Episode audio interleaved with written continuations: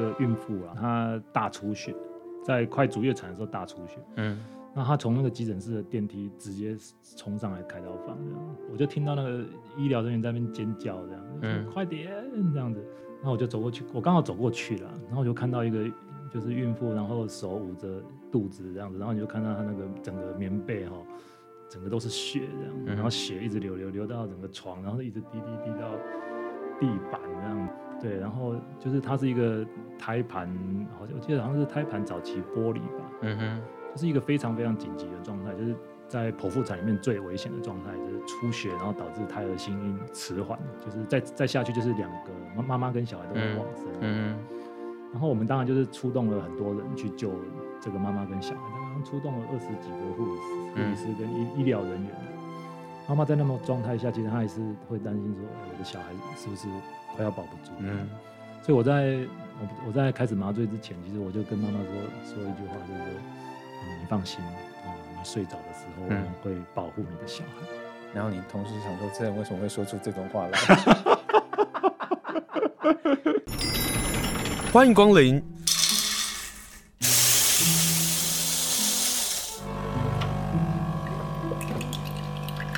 今天的盛情款待，请享用。今天我们要分享一本书，这本书是由联经出版社所出版的书。这本书的书名叫做《心安的练习》。你会不会觉得你最近心很不安？然后你觉得你心情总是浮浮的？那我们要不要阅读来这本书？不过呢，你知道这本书的小副标更有意思了。这本书的小副标叫做《一位麻醉医师的人间修行》。作者呢，他不透露他的本名到底是什么，他就叫主动脉。这好玩了。我对于他的名字感到深深的好奇。医师说，当你选择当一个麻医啊，麻醉医师，你就已经注定要看见很多悲伤的景象，而没有声音的，并不代表安稳；没有眼泪的，才真正悲伤。想要再见时，来不及说再见；想要拥抱时，没有机会拥抱。这本书才开业不久，就被这段话给打动了。我就想说，那我一定要敲一下今天的作家，他是主动脉。Hello，主动脉好。主持人好，还有各位听众朋友，大家好。请问为什么要叫主动脉啊？哦，这个问题不错。嗯，基本上主动脉好的医学英文叫做 aorta。那 aorta 它其实最早最早是一个拉丁文啊，嗯、就是说在最早研究医学其实是拉丁民族，嗯，那他们是第一个做人体解剖的。那解剖了呃人类的那个就是大体之后，发现就是说人里面。呃，有一条最大最粗的血管，嗯哼，连接着心脏这样子。那那时候的人就想说，就觉得说，哎、欸，假如人类有灵魂的话，一定是住在这条对这条最大的血管里面啊。所以阿尔塔的意思其实是灵魂所在的地方。哦，好浪漫哦。对，所以就把这条最大的血管叫做阿尔塔这样子。那我当初就是想说，呃，我用这个笔名在写书的时候，其实你可以想象，就是说。每一个人都有他灵魂里面最善良的那一面，嗯、或最内心最深处，不管是想被知道，或是不想被知道，嗯、有阴影，有黑暗，有好有坏，这样子，有各种呃人性的呃善良的地方，也有各种人性的弱点。那个地方就是我们人类的心，这样。嗯，所以我当初取这个名字当做我的笔名的话，其实意思就是说，这就是一个最靠近人心的地方，这样。然后你就希望你能够成为一个最靠近人心的作家，没有没有没有，然后最有灵魂的作家，没有。其实这个只是一个意外。Uh huh. 其实我当初取这个名字，呃，其实这些呃文章哈，其实是一开始是我写在脸书上的文章。Uh huh. 那一开始其实我并没有想说，呃，这些文章要发表成一本书这样。其实我就是、嗯、呃，生活上就是一些日记，就遇到什么想想法什么，我就。写一写，然后丢到网络上。嗯哼。那为什么取需要一个笔名？就是其实我没有想要让大家知道，呃，这个人是我写的，所以很有趣。其实我你说你是怕行医的时候产生很多的问题？对，其实会有一些问题或者是干扰了。对对，嗯对。然后其实因为我写的这些这些文章的时候，其实我很怕别人去知道我的心在想什么。什么意思？就是说，你知道，呃，其实这本书里面有很多。呃，就是人就一个医生内心的挣扎哎，有啊，有几篇甚至于，我觉得这篇可以放进来吗？这样对对，因为因为有一些，比如说有一些是，比如说病人往生的故事。对啊，那我在这个病人往生的故事里面，他他带给了我什么样的想法？所以其实我我把它写出来，就是呃，一个医师面对死亡的时候，他的内心有他脆弱的一面。嗯嗯。但是你只要把它写出来，你可以想象一下，哎，这个。这个假如有人知道说，哎，这个这个医生麻醉，然后有人有人往生了，那还有谁敢来给他看这样子？或者是说，我同事知道说，哎，这本这个这个是我写的东西，他会觉得。你同事也不知道主动脉是你吗？对啦，但是后来一开始我是不想让人家知道，对啊，我就取了一个假名嘛。哦。但是后来你知道，加的人越来越多，就是 share 的人越来越多，然后。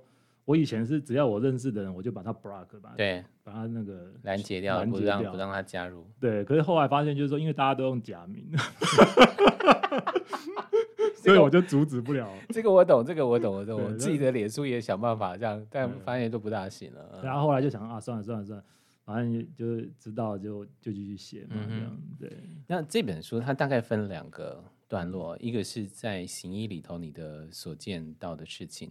另外一个部分呢，你在谈的是就是修行，为什么想要把这个修行给放进来？而这个修行有趣喽，这个修行我看到的是一个人一直执念着，他要去啊，那个叫当和尚吧，好，然后呢，形容我用一个比较世俗的字眼这样，然后他不要从医了，然后这个过程里头太有趣了，我就在想说，这个人到底会不会？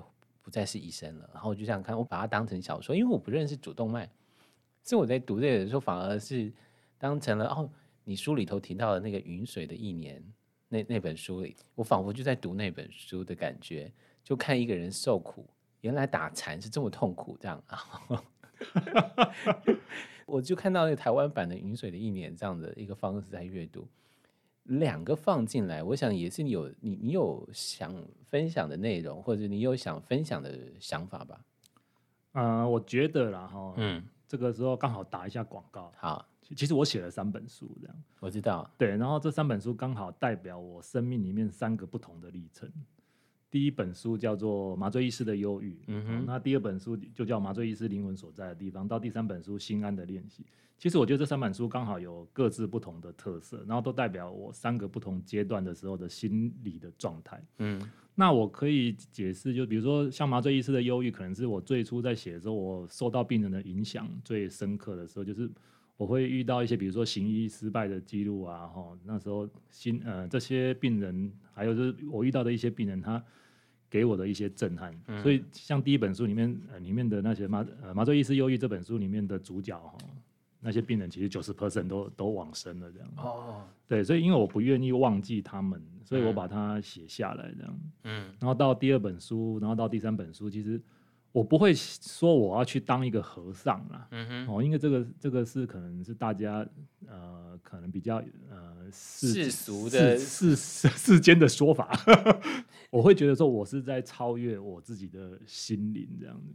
因为我后来慢慢的觉得说，我去接触这个宗教之后，我觉得这个可能一是一个人，比如说到了中年之后的一个必然的状态啦。嗯，我就是慢慢的，你还是会去思考说，哎，接下来的人生你到底想要做什么？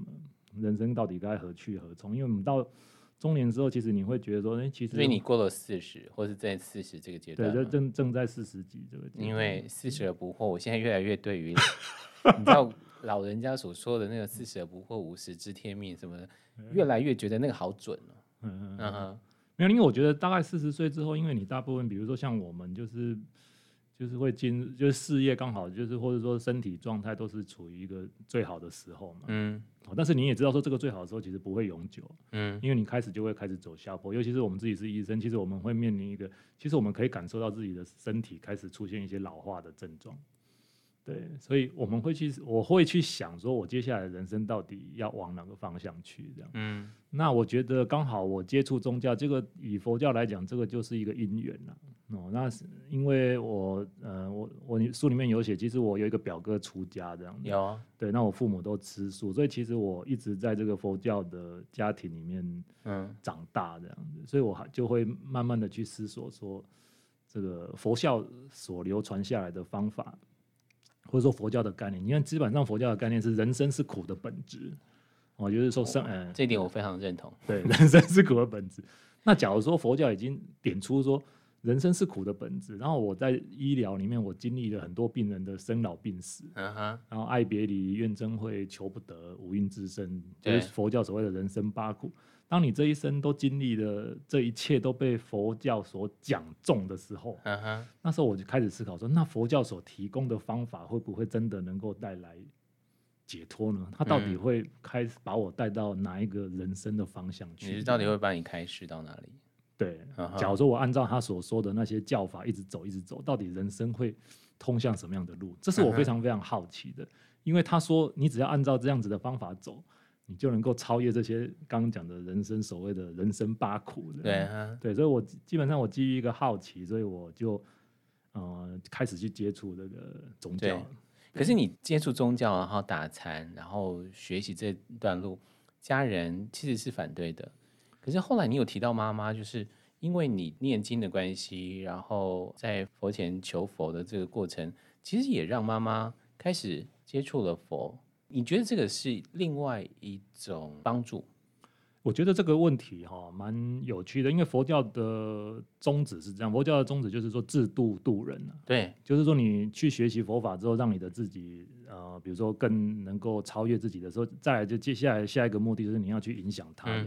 嗯。嗯，所以在佛陀的故事里面，其实很有趣哦。你看佛陀教出家，对不对？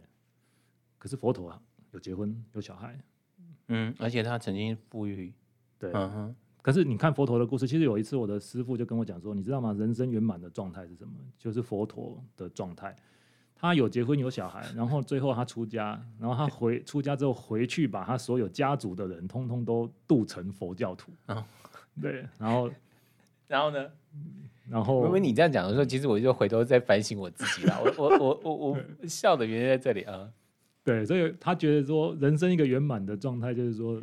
自度度人，所以我觉得我当然就是说，呃，我大概听闻佛法之后，当然我必须用我身身体的，就是行为上的，不管是改变啊，或者是、嗯、或者说用我的文字去感动啊，嗯、就影响我周遭的朋友或者其他的人，嗯、让大家都变成佛教徒。那这是基本上是我们佛教徒一个心愿。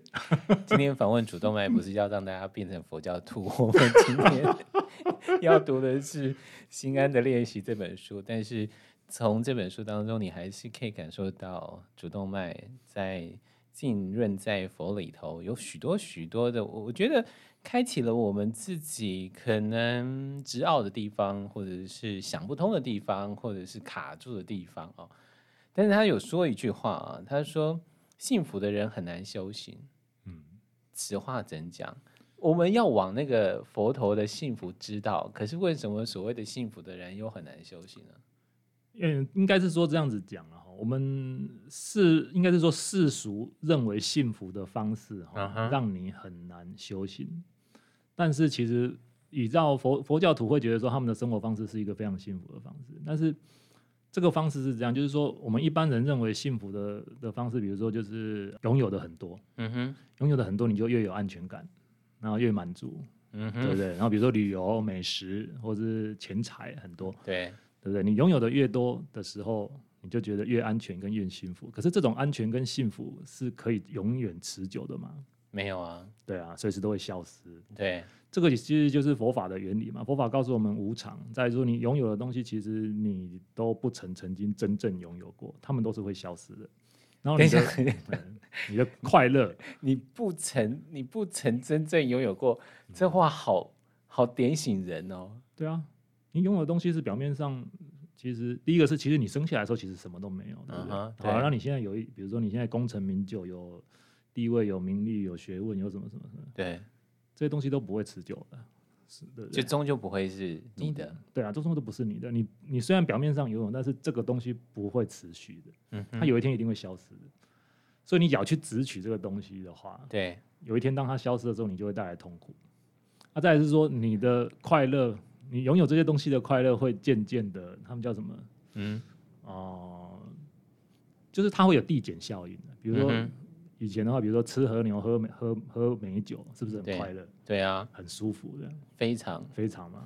然后第一天给你这样吃，很快乐。第二天呢，呃八十 percent 快乐，嗯、第三天再继续吃剩六十 percent。但是但是但是但是，你不能每天叫我茹素啊，或者是你不能叫我每一天都没有欲望、啊。所以这个就是很有趣的地方。你知道每天茹素你会不会觉得很痛苦？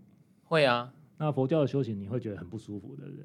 可是佛陀跟你讲说，你按照这样子的方式做的话，有一天你会通向极乐。嗯但我你世间的快乐呢是有递减效应，但是你只要按照佛的方法一直走下去，你得到最后有一天会得到快乐，嗯哼，而且这个快乐甚至是无法想象、无穷无尽。好，因为你书里头没有谈极乐哦，那你对于极乐这两个字的解释是什么？其实我没有办法解释，但是其实刚刚主持人讲了一句话很有趣啊，所以我现在开始反驳你。你说禅修很痛苦。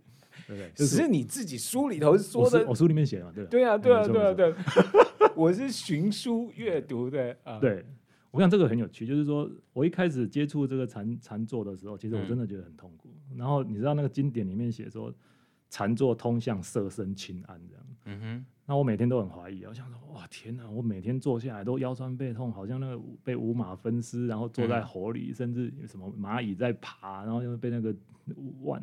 老实说，我真的很难想象，对对，很难想象。嗯、那时候一开始的时候，真的，因为我接触那个佛那个法门是比较就是严格的啦，对对。可是你知道吗？可是我就是咬着牙一直做，我想说，哦，不行，我就是要知道这个到底通向什么地方。嗯，对，一开始就忍耐忍耐，然后可是慢慢的我学习到一些放松的技巧之后，哎，我突然间发现，哎，我本来只能做二十分钟，然后慢慢的变三十分钟、四十分钟。嗯哦，有一天竟然可以做九十分钟，而且你知道我的心就越来越平静，越来越平静，越来越平静，越来越平静，越来越平静。刚、嗯、一开始那些痛苦就是一个阶段性，就好像在爬楼梯一样，就是说你在爬楼梯的时候你会觉得很累啊，或很喘。可是等你到达一个阶段之后，其实也、欸、真的那种心里面平安的感觉或安定的感觉，其实它就真的慢慢的浮现。对，所以我觉得说，嗯、当然禅禅修或者说按照佛讲那个，大家。大家一开始是无法体会说，哎，这个这么辛苦的东西怎么可能会通向快乐？但是依照我个人自身的经验，其实我真的体慢慢的体会经典里面讲的，嗯、就什么叫色身轻安的，嗯，对，所以我才把它写成我的日记。然后，请问一下，你修禅从开始到现在，你的身边朋友有没有告诉你说你变了？有啊，那个变了是指你的容貌、你的笑容？哎，我觉得不止哎、欸。不止对不对？对，不止不止不止。他们他们怎么形容你啊？他们就一开始他们觉得很害怕这样，嗯，对，而且说就怕失去这个，这个他们觉得说这个变成一个怪人。我觉得很有趣啊！你只要吃素之后，你就没有朋友了。当然啦，就是哎，大家聚会的时候，牛排、大鱼大肉、什么红酒都来了，你吃素这些都。我们不可能跟你一起吃素，然后说：“哎，我们聚会，然后整桌都是吃素，那整个欢乐气氛都被你搞定。”还跟你谈佛法，你就对啊，对，就那个，嗯哼，对啊。所以我想，你只要吃素之后，你还有人愿意来找你，真的是真朋友。等一下，等一下，你很正面看待这件事情，不是？呃，应该是说我吃素，应该就没有朋友了？怎么会不真朋友不能这样的试炼法？好，但是。你你呃写了这个书，然后也也做了修行的工作。其实你朋友看到你什么样的改变呢、啊？从怪人然后变成什么呢？一开始他们觉得很害怕，他们觉得说、嗯、哦这个家伙就是嗯变得一个很奇怪的，不敢、嗯、不敢跟我接触，或者他们觉得压力，跟我讲话或许跟我讲话跟我吃饭、嗯、跟我相处，他们觉得压力很大。呃，你的同仁我我非常了解。当我读完这本书要访问主动脉的时候，我有这个压力嗯，嗯，但是其实我觉得我。我变得情绪变得很比较稳定。嗯哼，其实你知道我们在工作上，其实我们是有一定的压力。我知道啊，你书里头就提到有一次大骂。对，然后我们有我们的压力，然后我们跟外科医师会有一些冲突，或者说我们医院里面当然会，你知道医院就是道场嘛，就是会发生很多不太好的事情。嗯，然后你以前你以前可能会让那些那些事情可能会让你的心不舒服。对。不管你是生气，或是或是压抑，或是什么，其实就是反正你就是让你不舒服。对。可是你知道吗？就是比如说像禅坐的训练，禅坐本身就是制造一个不舒服的环境，对不对？让你身体不舒服。禅坐不是应该让我们舒服，然后安心？对。可是一开始啦，我说一开始.一开始我们塑造一个让自己比比较不那么舒服的姿势。嗯哼。但是你只要你的心一直开始锻炼的时候，你慢慢的对这个，比如说不舒服的环境，你会开始适应。然后，当你对不舒服的环境感到舒适应，觉得舒服的时候，其实这个世界已经没有什么事情难得到你。所以我那时候，我的师傅跟我讲说，你要把禅堂的心哈带回去生活，是日间的生活里面。你在世界上遇到任何过不去的苦哈，你就想说，有比在禅堂里面辛苦吗？这样。你根本就是故意来推那个佛教，没有，我觉得这个很有趣。这个其实跟佛法没有关系，嗯、而且禅坐本身其实并不是，并不是佛法里面的。是是是是，其实禅坐或者禅定，其实很多什么什么外，我们叫外道了。嗯哼，就很多学这些流派，通通都有在训练定定的这个功夫。嗯，但是我只是说，因为我我一直在这个，就是我一直在训练我自己的心呐、啊。其实我的啊书里面其实也有写一个 chapter，其实蛮有趣的。他就说心心不能指挥啦，就是说我们一般人的心是这样，比如说我们一般人认为说他自己是自由的，他的心可以指挥。比如说我今天想要喝酒，我今天想要吃肉，我今天想要去旅行，嗯，那我就去去做这件事情。我想做什么我就做什么，他觉得这个叫自由。可是其实是刚好是相反，你喜欢的东西你没有办法指挥你的心去不喜欢，你讨厌的东西你没有办法。指挥我的心去讨厌，去喜讨厌的东西，你没办法指挥自己的心去喜欢。那你喜欢的东西，你没办法指挥自己的心去讨厌。你真正假如能够心能够自由的话，应该是说，哎、欸，我想讨厌的东西，我还是喜欢。嗯，我马上就指挥自己的心变成喜欢。就像是我们在很多事情在埋怨、在生气的时候。嗯我们都是陷入在那个生气、跟讨厌、跟愤恨里头。是啊，我们无法透过我们那个心自由的告诉心说，我们转化成喜欢，我们会转化成我们不要理会这件事情，我们转化另外不可能。对啊，你没办法转转，就是环境啊，对，你没办法转念或转心，就是当你的环境是这样子的时候，你会想要去改变环境。嗯，但是佛教刚好告诉你相反的事情，佛教告诉你，你转心，环境就会改变。嗯，就你面对一个不喜欢的环境，你假如训练自己的心去喜欢的时候，嗯，你以后遇到任何不喜欢的环境，你都能够平等的面对，嗯。所以，比如说我，像我去金色闭关，是不是一件很一开始是一个很痛苦的事情嘛？对，对不对？早上四点起床，然后吃素禅坐，整天都很辛苦。嗯、可是你脚在那个环境里面，你都到最后你会变成说，嗯，其实就是这样啊，这生活本来就应该这样啊，这每天都这样。就很轻松啊，很愉快啊。那你面对一个这这个这么严格的环境，你都觉得很轻松、很愉快、很安定的时候，嗯、其实你在回来这个就是这个世世界的时候，其实你慢慢的面对一些比较不如意的环境，你就不会让心起那么大的波动。所以在佛教里面告诉我们说，心是可以训练的，心不能指挥，但是它可以训练。等你训练到一个程度之后，你慢慢的对这些环境，就是变成说喜欢的东西你不去贪着，不去抓取，嗯，讨厌的东西你也不会那么厌恶，不会那么嗔恨，嗯，那你就能够心行平等。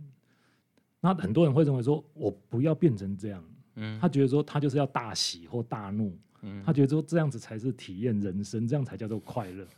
但是因为你没有，他们觉得说我们这样子的生活像个木头或者像个石头是没感情的，但其实对他们觉得说这样怎么会快乐？嗯，这样怎么会让你觉得很舒服？但是但是因为你没有经历这个，对，你没有经历那种很平等的心理心理状态的时候，其实你不会明白说那个乐才叫做真正的乐。嗯，这个就是佛教的道理。好，今天访问的是。主动脉，他最近在联经出版社所出版了一本书，叫《心爱的练习》。他所谓的那个快乐呢，在书里头有讲到，就是他早上一大早去打禅、去禅坐，很辛苦的做完了之后，你知道他那个快乐很简单，就是师傅给他两颗馒头。所以，如果刚刚大家一直没有搞懂那所谓的真正的快乐到底是什么，我突然想到对应到他那两颗馒头，我终于懂了为什么拿到两颗馒头是属于快乐的呢？今天访问的是主动脉，他是一个麻醉医师，那写了这本书和大家来分享他不管是修行或者在人生的苦恼上，他的想法到底是什么？当然，在医院所见所闻，毕竟要打麻醉的时候，真的碰到生死交关的时候才会打麻醉嘛。哈，那他就说关于人生麻醉，他有很多的信仰，他称之为麻醉的哲学。有人曾经问他说，为什么要成为一个麻醉科的医师？你知道主动脉怎么说吗？主动脉说：“因为我要在病人说话之前就让他睡着，这样这个世界就不会有悲伤。你太会写了吧？你把麻醉医师这个工作写的实在是太美了。以后我看到麻醉医师，我以后不会再怀疑他，或者是害怕他，或者是想要挑战他。对，来谈谈你的麻醉医师的工作。哦，这个这个问题也蛮有趣的，嗯嗯，因为可能有时候会有一些人问我说：“哎，你为什么要选择做麻醉这样？”对啊，这看似好像。你知道医师名医都是什么心脏科啊，什么骨科啊，什么的，从来没有提到麻醉医师的重要性。对，然后像比如说像我毕业的时候，其实我本来要做麻醉的时候，其实我妈父母都是很担心的，然后他们都很反对，他们觉得说，哎，这这个工作要一直上夜班这样。嗯。我妈甚至还跟我跟我讲说，哦，你晚上只要要起来帮病人做麻醉、开急诊刀，我只要想到这个场景，她就睡不着这样。哦。对。那那时候其实呃，就是我面对我们毕业之后面对要选科的时候，其实就会想说，其实就是说，你知道吗？假如像一个内科医师或一个外科医师，你的病人会一直跟你维持一个关系。对、嗯。那这个关系基本上就是透过语言嘛，就是我比如说我跟你讲话之后，我就会认识你。嗯。啊、呃，当我们讲的越多话，或者说这些病人在门诊里面长期的追踪，其实我们慢慢的就会超越一个医病关系。嗯。就会有个情感依附，对，就会语言产生关系，然后产生情感上的连结。然后这些，而且你知道，像内科的疾病是永远都不会好的，嗯，它只能控制。所以一旦他成为你的病人，他就会永远依附你，嗯，直到有一天他没有再来了，对，就表示他已经往生。有你书里头有提到这事，对，已经离开了这样。嗯，那其实我那时候面对一个选择，就是说，哎，你要看这些病人慢慢的变老。然后再看着他们死亡，而且这个死亡，你知道，这个医生一呃，比如说一个人一生所经历的死亡，可能一个医生一年内就就可以体验到了这样。好，所以我假如说我选了一个别科的医生，其实我就必须看看着他们老去，看着他们死亡，然后他们每一次每一个病人离开，都好像会心里面有一块肉，或是灵魂有一个缺角，就这样消失了这样。嗯。然后以前你你在知道在这个过程中，他们会一直跟你呃，不要说抱怨了，就是他们一直陈述说啊，我心里哪里不舒服，怎么样怎么样怎么样。然后他们就就是你会心会一直跟着他浮动，他他痛苦的时候你就跟着他痛苦，他不舒服的时候你就跟着他不舒服。嗯。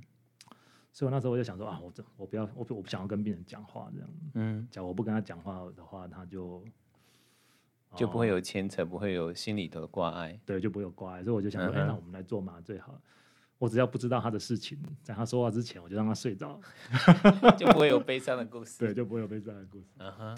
但是这个很好玩的哈，因为本来一开始是这样想，可是后来我去做麻醉之后，我才发现没有想象中这么简单。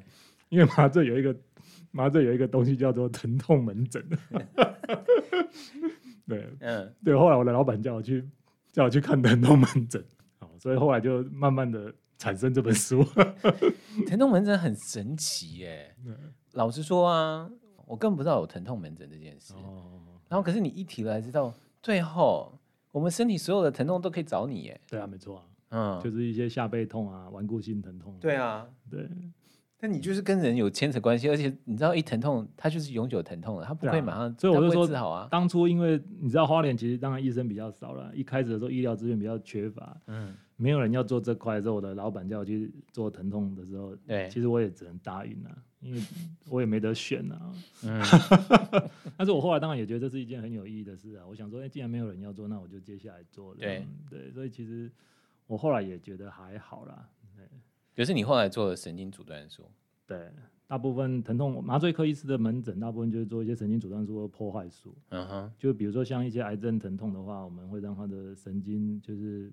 烧掉，失去那个养分，嗯，让他的疼痛指数就会下降，但是他可以同时保留一个正常的生活功能，这样，嗯，对。所以疼痛这件事情还是影响了你的行医。我觉得这个带给我蛮，也其实后来我发现还是带给我蛮多的，因为它会让我重新去思考，就是说你要看到这么多病人的，就是刚刚讲的，呃的苦痛的时候，其实还是会让我们去思考。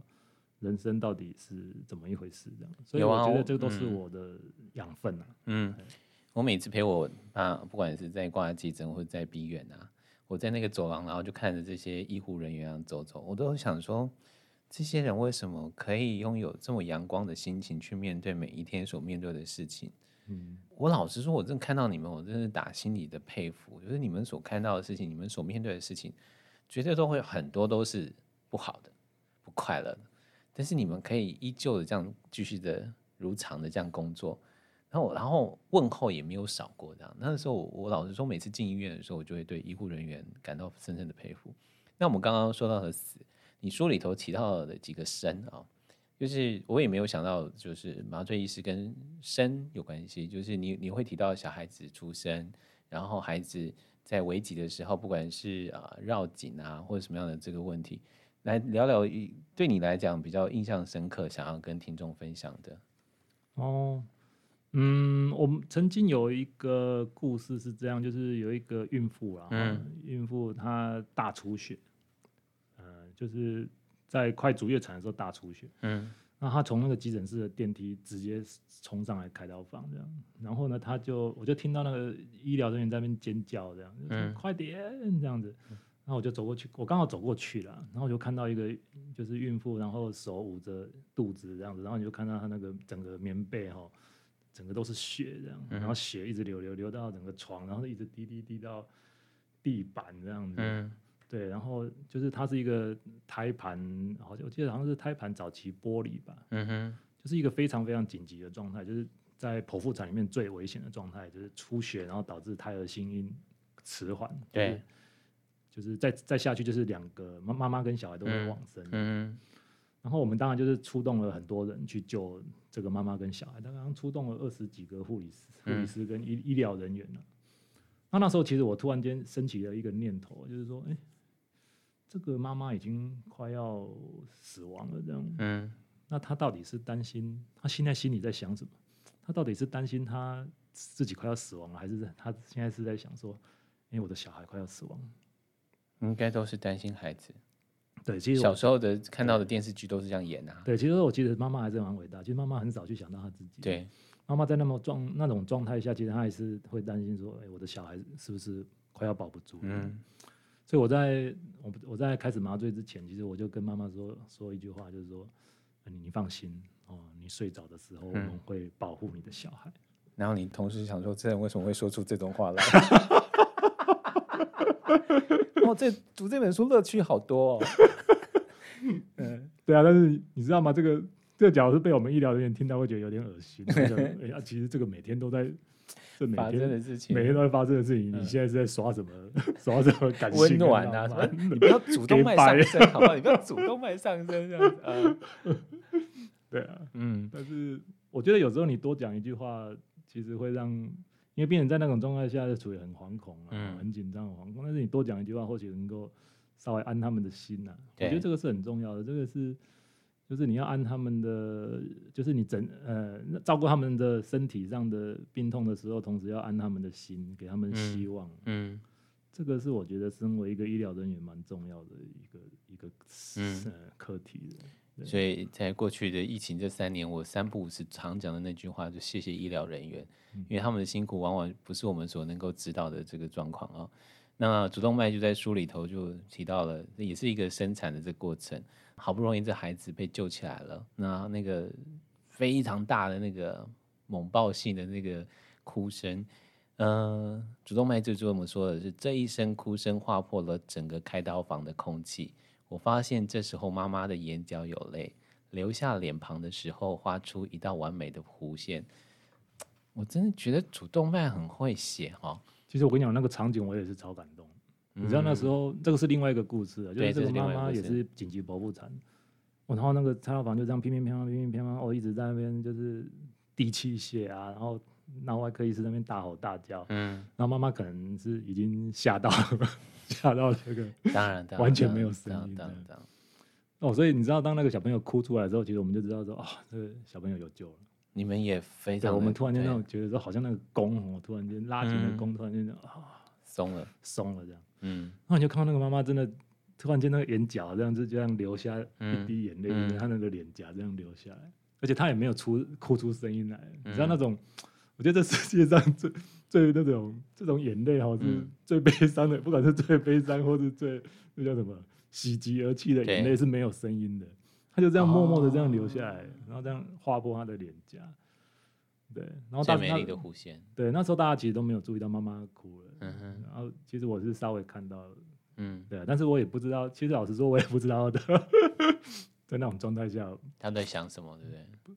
不，知道你到底是要安慰他呢，还是什么？帮他擦眼泪？不用，不用，不用。我觉得就不用，就让他安安静静在这里，因为那个片刻是属于他的。对。但是这个安安静静的片刻，有时候会是悲伤的片刻，因为。这书里头又提到另外一个故事，是孩子后来走了，然后妈妈想要看着那个孩子，于是你们就把这个孩子整理了之后呢，就给妈妈，就让她有二十分钟的时间，这也是违反了你们在这个医疗的过程里头不应该做的事情。可是看来就你知道，就毕竟还是从现场被转述出来的时候，还是会很心疼，还是很心痛，嗯。对，因为其实我也们我们也曾经就是有偶尔也会遇到，就是说就是胎死腹中嘛。那胎小朋友比较大的话，他没办法用引产的方式，他就必须剖腹产，然后把那个死胎拿出来。嗯。那再来是说，其实大部分的死胎都不会太好看。嗯。所以我们拿出来之后，其实我们就是整理一下，就直接就是包好，就会送到地下室的助念堂去这样。嗯。但是我很少碰到说那个妈妈。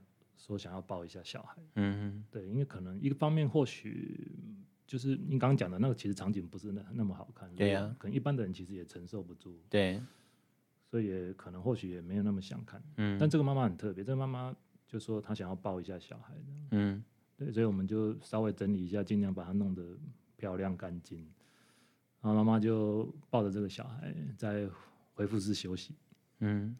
不刚好了，刚好那个那个时间点好像是大夜的样子，所以其实也没有其他手术，嗯嗯，所以恢复室是空的，所以我们就让他安静的，可以在那个地方坐，在那个地方对休息，这样给他一个独立的空间。嗯，换到你想一下，假如这边有一个死胎，然后旁边还、嗯、还有另外一个病人，就是病人会怎么想？对对对，对，病人想说，哎、欸，旁边有一个死胎，嗯、其实对对那些正在康复的病人，可能也会心理压力很大。对。所以我就想说，那个刚好就是一个天时地地利，然后就说刚好有这样子的环境跟空间，然后也不是那么忙。那因为妈妈有这样子的要求的话，我们也是完成她最后就是她跟这个孩子最后的呃接触的机会这样。对对，所以就是他就让他在那边就是抱了孩子二十分钟，然后就觉得好像当了二十分钟的妈妈这样。嗯。对，我想说这样子的话，我们医疗人员我们也安这个举动，我想安也安了妈妈的心，也让我们也医疗人员也比较释怀。对，就是我们也尽力了这样。对对，嗯。然后他的师傅就曾经说过这么一句话，说一个人只有一双手，只有一双眼，但是假如有五百个人一起合作，就有千手千眼，那好像是千手千眼观世音菩萨下凡一样。他在在描述就是你们在医疗现场。所做的这些事情，对，嗯，因为一个手术，一个手术绝对成功，绝对不是一个人可以完成的，其实都是一个团队，对，不管是外科医师啊，或者是刷手护士啊，麻醉护士或者麻醉医师，嗯，一定都是众人成就的，哦，所以绝对不是任何一个人的功劳，嗯，所以我想说，这个是众生的缘分啊，嗯，就是说所有的人合力、因缘和合来。完成一件事情，嗯，那这个是师傅说的“千手千眼观音”的概念。好，今天跟大家分享呢，就由联经出版社所出版的书《心安的练习：一位麻醉医师的人间修行》，作者是主动脉。里头其实有好多好多师傅的话，我觉得师傅的话，或者是主动脉的话，其实都陪伴着，或者是点醒着我们。那欢迎大家能够来阅读这本书《心安的练习》。今天非常谢谢主动脉接受访问，谢谢您，谢谢，谢谢。